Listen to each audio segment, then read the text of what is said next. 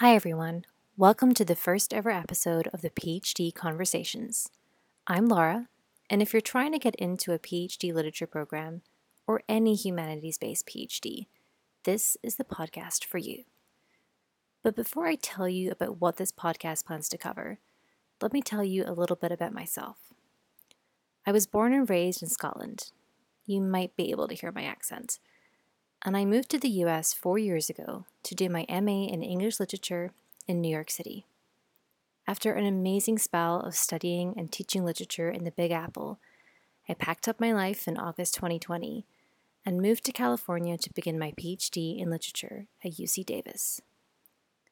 After going through not one but two PhD application cycles, I want to share all my advice on how to get into a PhD literature program. But, like I said, this advice is applicable to anyone in the humanities, even to STEM students.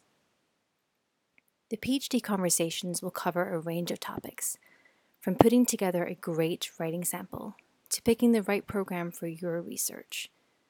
I'll be looking at how to get a full scholarship, how to get through your statement of purpose, and even how to get your application fees waived. So, welcome, whoever you are. I truly hope the advice I offer can help you.